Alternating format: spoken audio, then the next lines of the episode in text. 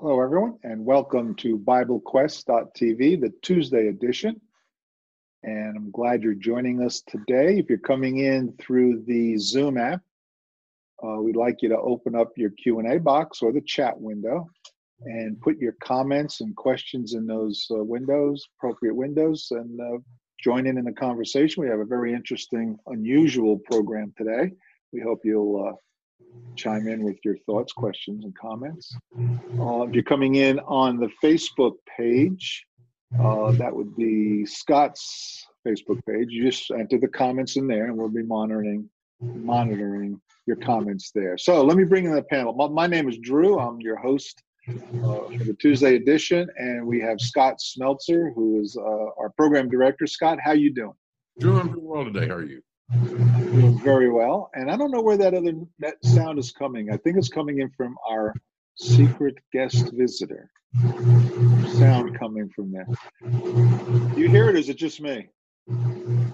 Scott, you hear that? I hear it. Sounds like a washing machine having trouble. Yeah. Okay. Also, uh, Jonathan, you're with us today. How are you doing, Jonathan? Good to see you. Oh, Jonathan, do you hear me? Uh oh. We having technical issues today? Uh oh. Looks like Jonathan froze. Jonathan okay. has not moved in the last 10 seconds. I think he froze. Yeah, it's frozen. So we got a little audio problem, but let me bring in Carl. Uh, in fact, what we're going to do today is we're going to have, uh, we're going to interview uh, a good friend, Carl Ballard.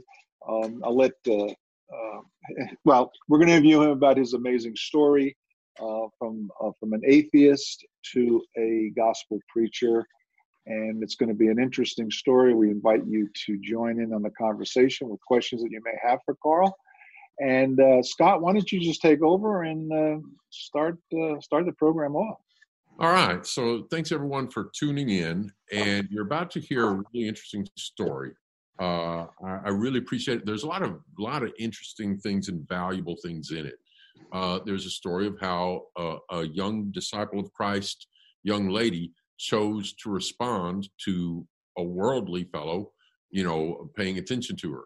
Uh, there's a story of how we could use natural gifts that we have for God's glory, uh, like if you happen to have the gift of language and, that type of thing. Uh, there's a story of, well, I, am instead of telling you more about the story, let's get right to it. Carl is a friend of ours. We're really glad to have you here today. And why don't you kind of start off and let us know how all this came about? All right, guys, it's uh, it's really great to be here. Thank you so much for the invite. That washing machine was my ceiling fan. I turned it off. I think hopefully that that hum will go away now. Uh, but uh, I'm really grateful to be be able to be here.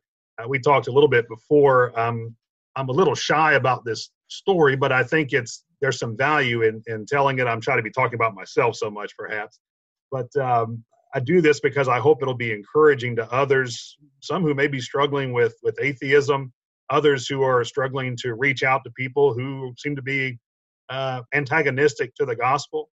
And I certainly want to emphasize how much God's grace and His providence were involved in my life, bringing me to the point of conversion in just ways that are amazing and, and would never have imagined uh, being possible. So, uh, thank you for the opportunity to share that for His glory. Uh, I'm not sure where you'd like me to begin. Uh, if you have Let's some questions for me. Uh-huh. What'd you say, Scott? Uh, say your college age, I guess, or post college, and what were your views at the time, and uh, and what was your interaction with a disciple of Christ? Well, I was I was going to school at Western Kentucky University, and I uh, should have been done in four years. I went there to study journalism, but really had no idea what I wanted to do, and jumped all over the place doing all kinds of different things. But long story short, I dropped out for a while, and this was in my eighth year now of living uh, in Bowling Green, and a Christian young girl moved in next door to me. And uh, I remember telling my roommate, I would ask her almost every day, at least every couple days, if she wanted to go to the bar with me to hear a friend of mine's band playing. I wasn't much of a drinker, but I liked to go to the bar to, to hear my friend's band. And she every time would say, I'm not interested in going to the bar with you, but if you'd like to study the Bible, I'll study the Bible with you. And so that's such a shocking, a shocking thing to hear. And so I remember telling my roommate, I'm going to get that girl to quit studying the Bible and, and go to the bar with me. And you're going to see she's, going to date me. I'm going to get her to quit studying the Bible. Uh, but she never did go to the bar with me. And so she knew I, at this point, was an English major and she knew I liked poetry. And so she would kind of just, why don't you look at these Psalms and have me start reading a couple of Psalms? And I thought that was kind of fascinating. I had had a Bible some years before. I grew up in an Adventist home. I had been baptized when I was 15 uh, at a church that about two weeks afterward, I decided I didn't want to be part of and, and just fell away and started going way down uh, the road toward atheism and, and denying uh, even the possibility of God existing. And so I started trying to find these Bible passages. And it was interesting. Read some in Ecclesiastes and Proverbs as she was pointing things out to me. But I kept trying to point out to her some what I consider to be logical contradictions about know, the evils that are in the world if there's this perfect and good God. And she was consistent with me about just looking into what the Bible said. Well, I finally got to the point where I decided it was time, and I, I talked with my roommate about this. He was uh, very on board with what I was trying to do. I talked with him about the fact that I was going to try to use the Bible to prove to her that God does not exist by showing her all the errors in the Bible, all the loopholes, and then pointing to the world around us and saying, you know, this is just another myth. And so God doesn't really exist. But in order to do that, I had to actually start reading the Bible. And so uh, that was my, my fatal flaw. Uh, I began to, to actually uh, deeply think about what I was doing for the first time. I had not really been deep in thought about these things. It just seemed to my kind of a more convenient way of dealing with things and having to admit there was some greater being that I may have to be responsible to, uh, be accountable to. So, so you're not seeking, you're not seeking as I want to know what God wants from me. You're seeking to prove to this girl that the Bible is not true. She needs to go to the bar with you. Absolutely. Sadly, my motivation was not seeking for God, at least at the time. You know, even though in some of that I can see I was seeking for some answers, uh, but I wasn't sure that they were going to be in the Bible for sure. But it was it was amazing again how God's providence worked out. Um, I had a love for languages, and after being out of college for so long, I only had a few classes left to get my degree, and so I was taking these courses and I was padding the rest of my uh, my college courses with uh, things that were fun for me. And one of those was a German course. I was trying to learn German just because I thought that would be something fun to do. Uh, and so, as Providence would have it, during about midway through the course, the, the professor came and said, There's going to be a, an exchange uh, trip to uh, Austria. We're going to spend the second half of the semester for five weeks in Austria. And if anybody would like to go, let me know. So I let him know. I'd love to do that. I'd, uh, had traveled a little bit before, but uh, not very much. But I, I wanted to do this. I thought it'd be a great way to really get good at the language. And for time frame, what year is this? This is going to be 1996. Okay. 1996. So a couple years ago. Uh, yeah. So I go back and I'm talking to this this neighbor of mine who's trying to get me to read Bible, and I tell her, "Hey, look, there's going to be this exchange program to Austria. I'm all excited about it, and so I'm really looking forward to going." And she said, "Do you think they would let me go? I thought that's crazy. And she said, Well, I was supposed to go last year on an exchange program like this, and it fell through. You think they would let me get in on this one? Well, of course, I didn't think they would, but I gave her the professor's name, and she went and talked to him, and he let her go, even though she wasn't taking any German classes. In fact, only she and I went. There was no other people that signed up for it, but the exchange program still went. So she and I ended up taking this exchange program together. And to continue with God's providence, when we finally got to Austria, her host family didn't show up at the airport to pick her up.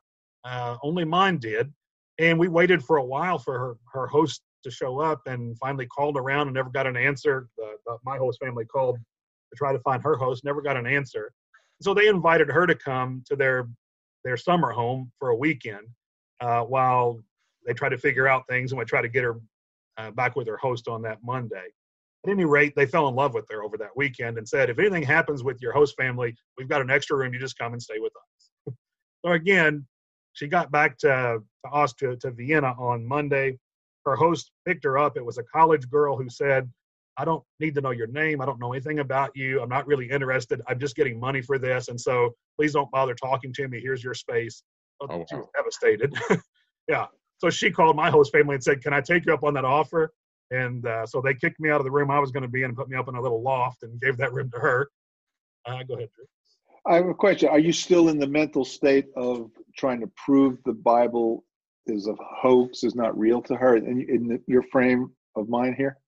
Yeah, I've drawn a lot closer to her. This is several months into our knowing each other, and and I was reading the Bible more regularly now and trying to find these loopholes. I still wasn't obviously uh, thinking of becoming a believer at this point, but I was reading and trying to find these loopholes and wasn't finding them. I was getting kind of frustrated at that, uh, sort of. But I've been reading now through the book of Acts, and I was looking a little bit at uh, John, the Gospel of John, and was struggling with some of the language in that, thinking this guy was kind of arrogant talking about this man sent from God when he was talking about himself.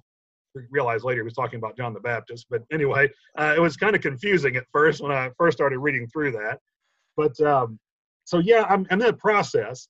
But what that did was it put her in the home where I was so she could keep pressing me on studying the Bible.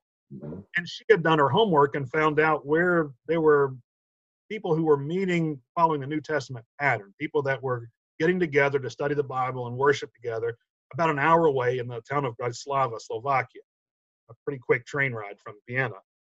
And she had made plans to be going there every weekend.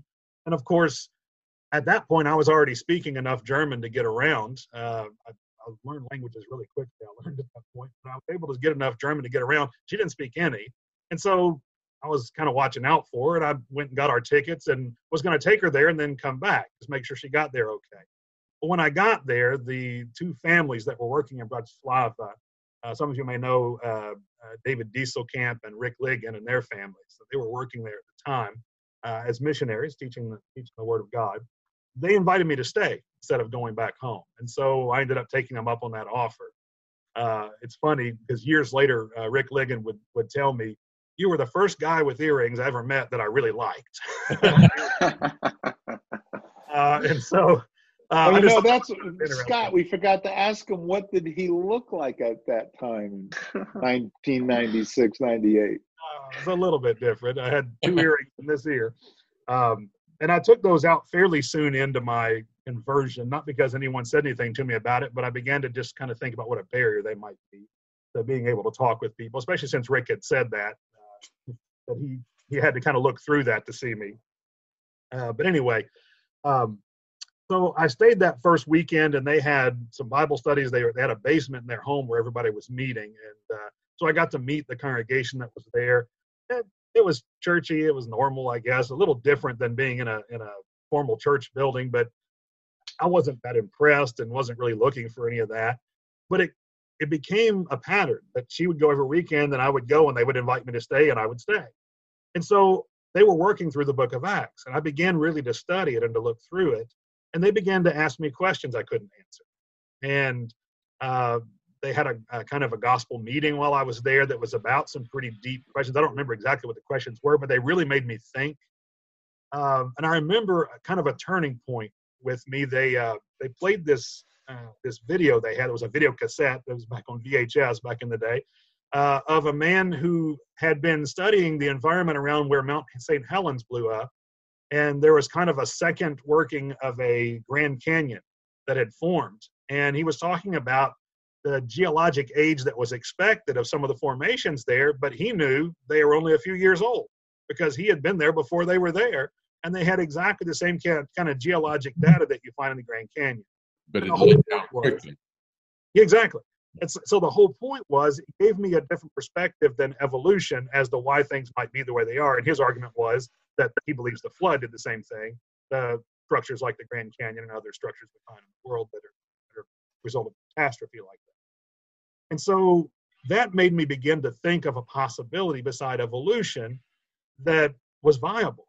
And so it really kind of rocked my my orientation a little bit. So couple that with the fact that I wasn't finding all these loopholes and flaws in the Bible that I expected to find. And so that goes on for the first couple of months while we're there. And I remember uh, one day they told me that as I as I came, they were going to put my feet to the fire and ask me some really hard questions. And so I went with a hardened heart already that day. It was just me and them on this day. I made a special trip. And the kind of questions they were asking me were really just getting to the core of what my disbelief was. And I didn't have any really good answers. And so I just, I kind of hardened up. And they, they saw that. They said, okay, since you're not willing to really to, to open up and talk with us, we've got things to do just come with us while we while we do our errands. We're not going to leave you here with our wives. And so I took off on the day with them, and that day was a was a turning point in many ways. They had a man in town who was going to be doing some uh, some studies with them, uh, and who had come for some studies. And so we were going to like bookshops to get some um, some copies made for flyers and get some posters made and things. And I noticed, you know, we're in Europe. Uh, uh it's, it's very very sensual society. The things they have on billboards and on the walls and on the windows and things. But I noticed as we go into these bookstores, the men would reach over and turn around the calendars that had these exposed women on them. As soon as the first one would go in, he'd turn it around so the men behind him wouldn't have to see that. And I thought, who does that? What is that? But I noticed it. And I began to notice the way they treated each other's families, the way they treated each other. And you know, I was basically was living with them every weekend. And so I got to see them in close proximity. There were two families, two large families living in the same home and I watched the respect they had for one another. I watched how they dealt with issues that came up. And I began to see people who were living what they taught. Let's stop and think about that just for a second, because in Matthew chapter 5, we can't just have example and not teach the word. We, we the word needs to be there, but if it's not backed up with example, you know, it, it's not powerful. Matthew 5, Jesus calls us to be the light of the world. And a lot of that has to do with how how we just behave and act. And that's that's what you are seeing shining through. While your your logical arguments haven't been affected, it's this example and, the hearts of these various disciples that that's uh, remarkable. Uh, the the Liggins and the Diestelkamps, two really good families. I got to be probably in that same home, maybe 91. I was over in Prague in East Europe and got to go over there and have uh, uh, Thanksgiving dinner with them. And we, I'd known them also from, from years back, but good guys. And one of the things here, they went over to East Europe to teach East Europeans. And of course, they taught people in East Europe, but who knows, you know, what else is going to happen? And it leads to a lot more things. So continue on, Carl. Yeah, thank you for that. Uh, they, it was such wonderful families to be around, and you know, I kind of mentioned I had kind of a religious upbringing. I was brought up going to church and had actually been baptized at 15 after a six-week course, and don't remember anything that they taught me in that course. But uh, so I had kind of a religious background, but I noticed mostly the hypocrisy, and certainly my family wasn't living the way the Bible taught to live uh, when I was growing up, and we weren't we were okay people, but we weren't living moral biblical lives. But this these families were. And i could tell that they were really intent on doing what they saw the bible teaching. And so that really changed my perspective on some things. And again we've got god's providence working this providential hand that's kind of guiding all this through i go back to to vienna after this time with them and it's been several months now that i've been out of the country and so i call home to see how my mother is doing and during our our phone call, she tells me she's going through her second divorce, that her second husband has moved out but is breaking into the house at night and stealing things, and she's worried about how that's going to go. My oldest of my two younger sisters had gotten married shortly before I went. She was now divorced and was moving in with her girlfriend, uh, her future wife, as she was planning it. My youngest sister, who uh, was at the time 15, was using heroin and uh, was always out running the streets doing drugs. And so it was such, all of this just fell on me at one time. And I stopped and I thought, all these things I'm reading about in the Bible and all these things I'm seeing in the lives of these people who are doing what the Bible says is so different yeah. than the yeah. life my mother is living. And she grew up in the church. She grew up in a religious home, but never practiced it. And I started just thinking, you know, I started working backwards, kind of looking at the forks in the road where my young sister started taking drugs. So my mom had always said, you want to take drugs, take them here in the house where I'll know where you are. So she made that an easy environment. And so if mom hadn't said that, if she had taught what the Bible taught about being you know addicted to things and and and not having self discipline, where would my little sister be? And if my mom had not told my bigger sister, uh, you know, if you want to be promiscuous, do it here in the home. At least I'll know where you are. Then where would my bigger sister be right now?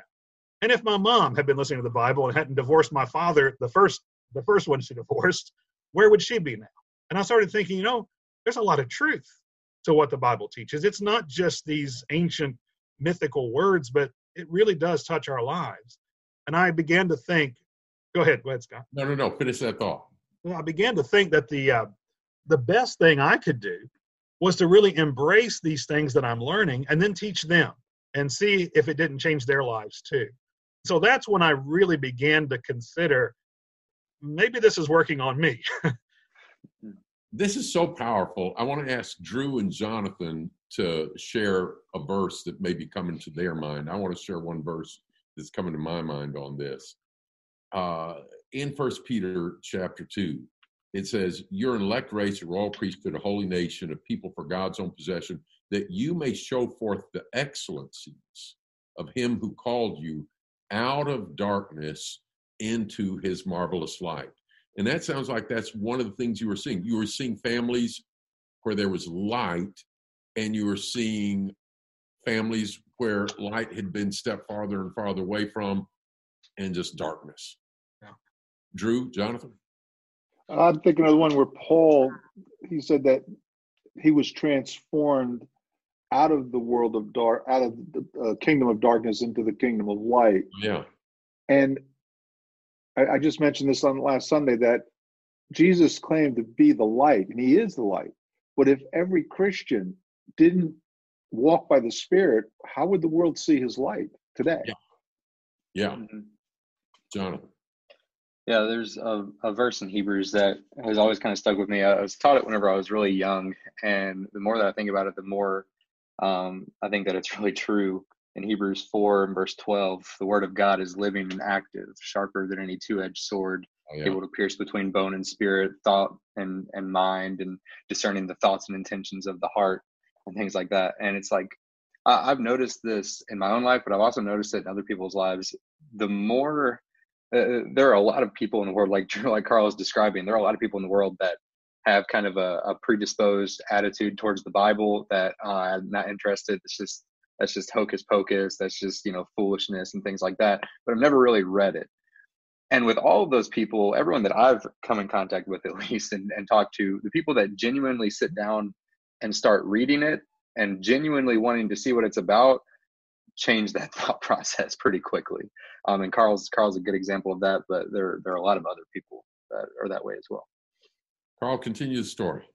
Absolutely, I appreciate that. Uh, the last thought, especially Jonathan, because you know after what the Bible did for me, actually reading it did for me, it just lit a fire in me to want to make sure other people are reading it at least. People that say they don't believe, I say, well, have you ever read it? Well, let's just read it together. Yeah. What a powerful thing that is. The word is what does the work. And so it was me foolishly trying to use the word against my Christian friend that, you know, made me not be a fool anymore. it, uh, it taught me the truth. So, you know, that this is such an impactful moment, though, that call home and I began to contemplate that, you know, there's no truth in what I've been living and what my family lived, but there is in what I'm seeing and what I'm reading. And it scared me so bad that I didn't go uh, back to Bratislava the next weekend uh, it just so happened I'd been in the uh, in the U.S. embassy or whatever they're called uh, over there, and there was a big sign that said, "If you are an American citizen, do not go to Bosnia Herzegovina or any of old Yugoslavia. Very active and very dangerous right now."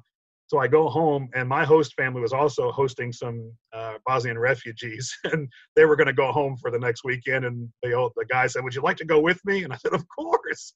native, that won't be dangerous so I ran. I, I, later on I thought about you know comparing that maybe to to Jonah when he realized what God wanted him to do. He didn't want to do it, so I ran as far away as I could from Bratislava, where I'd have to face some of those issues. Uh, but while I was there, it's amazing. I was reading through my journal not too long ago that I, I was writing about the things that I saw. Uh, the guy who was with me woke me up. It was a, like a 48 hour bus ride. It was an incredible long ride. And in the middle of all this shelled out, war torn area, And he woke me up and said, You're missing all the shot out houses. And I woke up and I mean, they were destroying houses everywhere. And he was kind of proud of this uh, as he was showing me his country. And when I finally got off the bus, the air was rancid. Everything was flat and square and ugly. It's almost like it was in black and white. I remember it very distinctly. It was kind of the sepia tone. There was no color. And I remember writing in my journal that the policy of atheism had left this country without art, without hope, and without any kind of life or color. And it's just what it felt like. And I could, when I read that, I thought, wow, the Bible was working on me at that point already. Because for me to see that that vividly, I wouldn't have noticed that. Uh, and so I came back from that that week away, that weekend, and, and a few days after that away, completely ready to really knuckle down and think about what the Bible was teaching. Uh, and so that would have been that was actually uh, on on my birthday on November 3rd that I made that weekend trip. And um, the, the next couple of weeks, I really knuckled down and dove into the to the book of John. Really read it hard, trying to see what what he was saying about Jesus. And then on Thanksgiving Day, we went to Bratislava. So I was there at their house on Thanksgiving too, Scott. And I was baptized on Thanksgiving Day uh, we had been studying Acts chapter 8 with the church there, and I walked in and said, uh, There's water here. What hinders me from being baptized? Oh, beautiful. Rick started shaking and ran up to get his wife out of the shower so we could use the big bathtub there to baptize me. But, no, uh, I assumed there was some Thanksgiving. Yes, there was. And amazingly, I met a Smelser. I don't remember if it was Daryl or Dale who was there that year for Thanksgiving, but they came and the Buntings were in from. Uh, uh, I guess it was Budapest. And so all the Americans had kind of converged that weekend. And so after my baptism, there started showing up all these Americans that were working over there. And I remember sitting at the feet of those guys talking about some really deep things. It was in the book of Genesis they were talking about, which one of my favorite books now. And it was just, I was just overwhelmed. My first day of life, and this is what I'm being fed. It was just amazing. so, yeah, it's just, uh, God just richly blessed me with, with all of that. But I do remember even coming up out of the water. It was a, it's a big blue bathtub in Bratislava. That's the way I describe it. It was just this huge kind of a hot tub thing they had. I remember coming up out of the water and hugging everybody, and then I thought, what have I done? What did I just do? And so I read Romans and and reread John right away. I just got in as deep as I could to figure out what I had just done.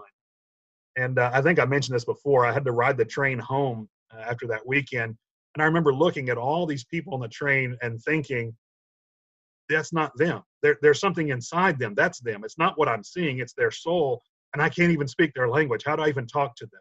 Because right away I saw there was a need for them to hear what I had heard. Right. No, and I had no way to get it to him. Uh, it was really that was a frustrating moment, frustrating ride home. You know, I, I'm reminded of Ephesians where it says, "Let him that stole stop stealing, work, so that you'll have to give to the person that has need. And I really like that transition. It's not just from don't be so unselfish you steal from other people, be selfish enough you just mind your own business. No, be unselfish enough that you work, take care of yourself, but give to others. And so you started off trying to attack the Bible, and then you end up becoming a disciple of Christ, and immediately you want you, you've got that heart to want to share it with other people. That's beautiful. Amen. God is God is amazing. Um, you know, the transformation that I see in myself frightens me sometimes as I look back at it. And you know, I'm so grateful that He was patient with me as long as He was, and that He worked everything the way He did. I mean, so many things had to converge for things to work out the way they did for me. Uh, obviously, somewhere in me there was a good heart to be willing to listen to that, but it was it was tough coming to. Um, you, you, you remember in Matthew 13, there's two parables that are almost the same there's a guy seeking pearls, and there's a guy that finds a treasure in the field. What do both of them do? The point of sell both everything they have. Yeah, sell everything they got to get that because this is what's most important. But there was a difference in the two. One stumbled upon it, one had been seeking it. Right. Mm-hmm. And it's kind of like the the eunuch who's traveled hundreds of miles out of respect for God to Jerusalem and studying Isaiah. And then there's the jailer who, you know, binds up the the beaten apostles, you know, not concerned at all about their wounds, and in a few hours he's he's a Christian. Well, yeah. proceed with us to back to Kentucky and then to Brazil. Oh, go ahead, Drew. I don't know if you were going to go into it, Carl, but you mentioned a couple times about you were look you were looking for the loopholes. What what were you hoping to find? What would you be defining as some of those loopholes? I just had always heard the Bible was full of contradictions, and so I just believed what I heard. Uh, I never really had any concrete examples, and so I went looking for them. And uh, back then, we didn't really have the internet. I couldn't just Google Bible loopholes and try to find that. So I had to pick up the Bible and look through it and find where, where it contradicted itself. And the more I read it, the more I found it didn't have any contradictions. And now, the more I read it, the more convicted I am. When I see what looks like contradictions and I begin to read their context, it's amazing. Uh, and so I, I'll point those out to people who talk about Bible's contradictions a lot and say, well, show me this contradiction now. Look at it this way. uh, so yeah, I don't really, didn't really have anything exact in mind. Didn't know enough to get into what I was doing. So God blessed me even in that. So would you say then the contradictions are there because we have a preconceived worldview that we want to hang on to and, and look at the Bible through that prism? You know, I'll say that because uh, yeah. especially after our lessons for that, that we thought we'd studied a while back in Genesis, you know, once once our worldview is changed, and that's what kind of happened with me through some of those uh, circumstances that I went through. Once our worldview is changed, it does affect our perspective as we come to look at the Bible. Yeah. I have looked in a lot of different things. I, I, had studied some religion courses even when I was in college before my conversion, and I've never found anything that answers what the world's uh, situation, the human condition, like the Bible does. Nothing that even comes close. And so I'm just more and more convicted the more I read, and I want to share that with other people. So it's not something. Uh, it's not something that you want to be true. Obviously, you were going taking the approach that you knew it wasn't, or you you thought it wasn't, and you wanted to prove it. But I wanted to make sure, because I struggled with other things earlier in my life as well. But did you did you get to a point where you were struggling with it, and you really couldn't answer it honestly? Absolutely and I didn't want it to be true because if it was true, it would condemn me. And that's really the point I came to. Is all of these things, I've been a blasphemer. You know, the way I've been living my life, I've been blaspheming against the God of heaven, and now I've come to find out He's real, and this is really His word, and that was what frightened me. Mm-hmm. Uh, and, you know, I didn't understand the grace that was being extended yet.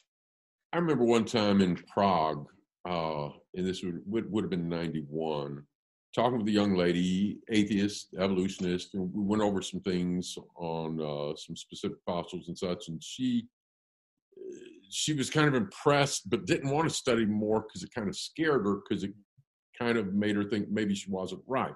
But talked her into talking again, and when we did talk again, she just was hardened. You know, she was arguing things that you knew she didn't believe. You know, just you know, just roadblocks everywhere and then she goes, Can I be honest? I said, Please do. Mm. She said, I don't want to believe. Because if I believe, I would have to change. Mm. Yeah.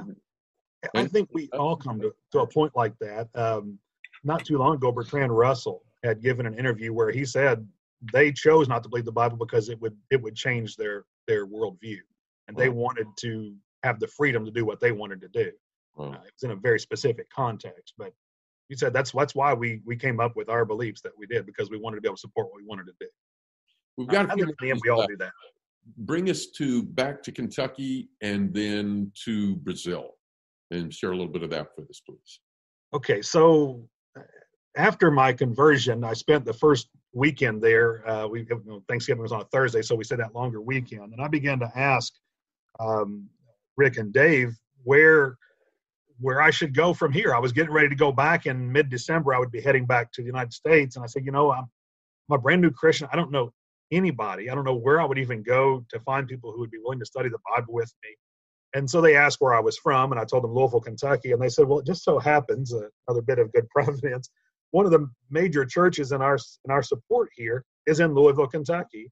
And uh, I'll send them an email ahead to, to their preacher there, a man named Paul Earnhart, let them know that you'll be coming looking for them and uh, you know you uh, you just look them up and tell them who you are and, and what you've been doing over here and they'll they'll be willing to study with you and they'll help you to grow they'll help you to uh, see the lord so i got back uh, i think it was on a wednesday or thursday that i got back to the states but that sunday obviously, again, we didn't have the internet quite like we do now, so I didn't have GPS or anything. I remembered the name of the neighborhood, Douglas Hills, uh, and I knew it was somewhere in the east end of town, and that's where I had spent the last few years of my life. So I just got in the car and started driving.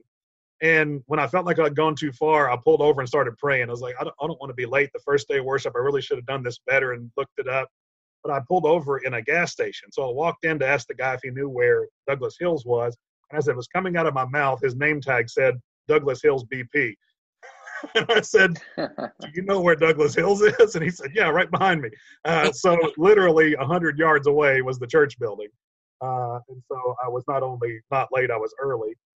Uh, walked in and sat down on one of the benches there, kind of timid and kind of to myself. People were greeting me. And this elderly gentleman came and sat down next to me and leaned over and said, My name is Paul. Who are you? I said, said who I was, and he had this shocked look on his face and said, Well, I've got an email in my hands here printed out. I was just getting ready to announce that you might be showing up. Well, uh, welcome. And uh, I happened to sit down right next to him and Wilma. That's the on the pew that I sat in is where they were going to be sitting. So wonderful people. Uh, yeah, just again, just wonderful uh, providence. But so in those first few months, I was uh, I took a job at a factory and was trying to pay off my student loans, especially now my uh, my student interchange uh, exchange program loan. And uh, a lot of people were talking to me about my conversion and, and how things had gone. And I kept telling the younger people that I was hanging out with, because I was a lot younger back then, that I was hoping to pay off my student loans and uh, go back to Europe. I knew that uh, Liggin diesel camps are going to be coming back in a couple of years, and that I didn't know of anybody else that was going to be going to Bratislava to teach. And so I just thought I would go over there. I'd learn Slovak and go over there. And one of the elders, one day during one of those conversations, happened to be passing by, and he stopped and said, "What are you talking about?" I said, "Well, I'm I'm going to go back to Europe. Uh, you know, I I was converted over there. There's not many people working, and I'd like to go." And he said, son, I, I appreciate the fire in your belly, but you would lose your soul if you went over there right now. Wouldn't you rather spend a couple years working with us here and learn a little bit more about the Bible before you make a decision like that? And I said, What do you mean? He said, Well, we'd like to let you spend some time training and learning and studying the Bible here for a couple years. We'll support you in that. How does that sound? I was just amazed.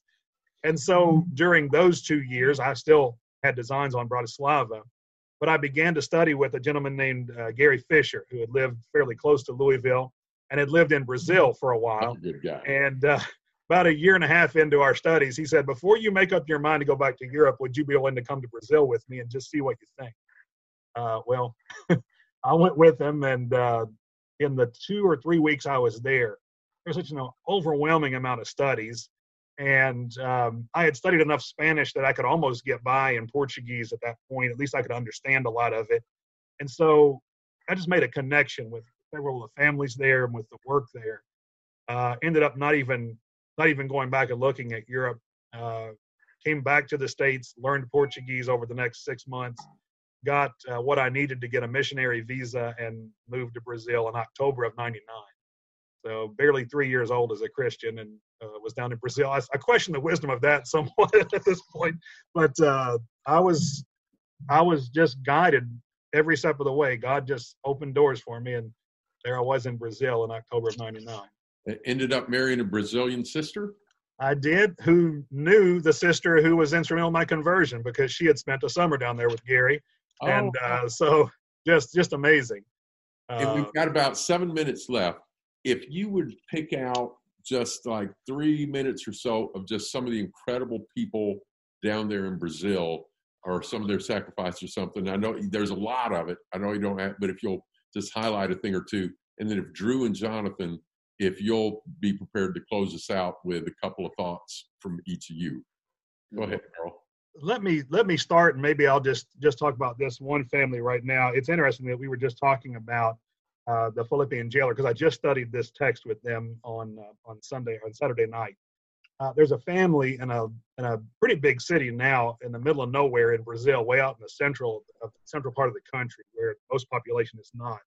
But they um, they are a product of a man who was searching. He was part of this kind of I don't know what you would call it. It was a religious group, but uh, kind of way out there. This really isolated kind of uh, kind of thoughts and, and, ideas that they espoused. And he was part of this. But his wife began to see that they weren't following the Bible. And so uh, she found some courses that we were offering online in Portuguese and began to study one of those. Got in contact with somebody who was at the congregation where I was in the south of Brazil and began to study with the women on a regular uh, Tuesday night study. Well, the women got to a point where they were trying to prepare some other lessons, and they asked if I wouldn't mind stepping in and studying something with with all the ladies while they were preparing something else for the next study. And so this lady, Zanaiji, was there. And after our studies, she would stay on the phone a little bit longer and say, My husband's probably not going to be interested, but I would love it if you could study another night with me and with my three children. We're learning so much, and I just need this. And so we set up another night that I would study with her and her children. I kept asking if her husband was going to be concerned about that or if he'd be interested in participating. So finally, she convinced him to participate, and she warned me ahead of time he's going to be really antagonistic. He's not interested in the Bible truth. He's a good man, and he thinks he's doing what's right. He didn't say a word the first study. He didn't say a word the second study. The third week in a row that I thought he wasn't even going to come back, he began to ask really good questions. I could tell he was he was being shaken in what he believed. About a month and a half in, he broke off from the group he was with and said, "I think we're going to start meeting here in our home uh, as a small church. We need to know more, and can you keep studying with us?" Wow. So, one of the things I wanted to tell you before, and I, I forgot to mention this when I talked about this uh, at camp uh, a while back, they were driving an hour out into the middle of the wilderness to park at a gas station where they had convinced the owner to leave his Wi-Fi on at night so they could sit in the car and study with me in 100 degree weather at like 10 at night. Wow. Uh, yeah, they had no Wi-Fi where they were, and that's the only way they could have a signal so they could study. I found that out way into the study, but wow. yeah, that's dedication. And Yes. three of them are now uh, Christians: the mother, father, and the oldest daughter, and two more are well on the way. So I study with them on Saturday night. That's beautiful. That's wonderful. And I think about that really in some ways as a result of the work that was being done in Bratislava, even, Yeah. because I was a product in the sense of that work. It- It's like the a little leaven, and it goes and goes and goes and goes and goes. Mhm. Yeah, that everything you're talking about, you kept using the word providence, and that's what it is. Providence. I, I look at it as uh, circumstances that God places every human being in, and how we react and behave or interact in those circumstances. It'll carry His will out, uh, but it it'll have a positive or a negative effect on us and others around us. And I'm off. I go. I love the verse that, where Mordecai talks to Esther and she was like, What could I do in that story about where the Jews were going to be annihilated? And she says, I'm, I'm just a woman. Uh, what can I do? And he says, if, if you remain silent at this time, relief and deliverance will arise for the Jews from another place, and you and your father's house will perish. And who knows whether you have not attained royalty for such a time as this? And that's what it is. Who knows? At the time we go through them, the time you're going through that, you don't see the big picture or the, all the circumstances, but that Christian woman that you met, the influence that she had on you, that you then you had an attraction to her and you wanted to save her from her foolishness. And then how that expanded into the, the going overseas. All of those circumstances, that's how do you know you weren't put there and look at the positive effect that you've made on other people? Circumstances. Jonathan. Yeah, and so just a couple of things. Um, I'm reminded in, in Ephesians 3, I just want to read a, few verses. Um, Ephesians 3, verse 7, Paul is talking and he says, Of this gospel, which he's just going to be talking about the gospel that, that um, Jesus came to die and to save sinners from their sins. Of this gospel, I was made a minister according to the gift of God's grace, which was given to me by the working of his power. To me, though I am, I am the very least of all the saints, this grace was given to preach to the Gentiles the unsearchable riches of Christ, and to bring to light for everyone what is the plan of the mystery hidden for the ages in God who created all things. And so I know Paul is talking about himself. Paul was certainly a chosen instrument to go to the Gentiles and an apostle of Christ, and Jesus appeared to him. Different situation than us. But the fundamental principle there, how Paul is viewing it, is thank God that he waited for me and had patience on me Mm. and now gave me the opportunity to be used to teach other people what what he's done for them because I've learned what he did for me. And that's kind of the fundamental principle. And it reminds me of the verse that um, that um, Scott brought up earlier in um, in uh, First Peter chapter two.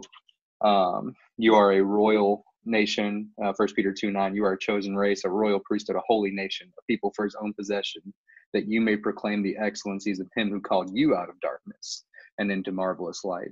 And and as I listen to your story, Carl, um, it, it's amazing, and I'm so thankful um, that that happened for you, and that God, you know, grace that God's grace reached you as well. But I think about my story a lot different. Um, I, I kind of more identify with maybe a, a Timothy who was kind of brought up after generation and generation of people following the word. Um, but as I look into the Bible and I hear, you know, you talking about it, it reminds me, no matter where you come from, whether you come from a, a position of unbelief or you come from a position of being raised in the truth, we've all received the grace of God and he's all given us the opportunity to be coming out of darkness and into his marvelous light and telling people about that. So, so thank you for the encouragement that that is to me. Drew. Yeah. Amen. Uh, I always tell people it doesn't matter what your religion is, you've got to convert to Christ. And so you know, all of well, that's good. yeah, that's good. Drew. All right, gentlemen. What, what were you going to say, Scott? Any final comments, Drew? No, no, I'm impressed with the story. I, I really thank you very much, Carl. Appreciate you sharing that with us. Well, we can Anyone else, you. guys? Been so blessed. Yeah. Carl, thanks for being with us. Thank you, gentlemen. I appreciate it very much.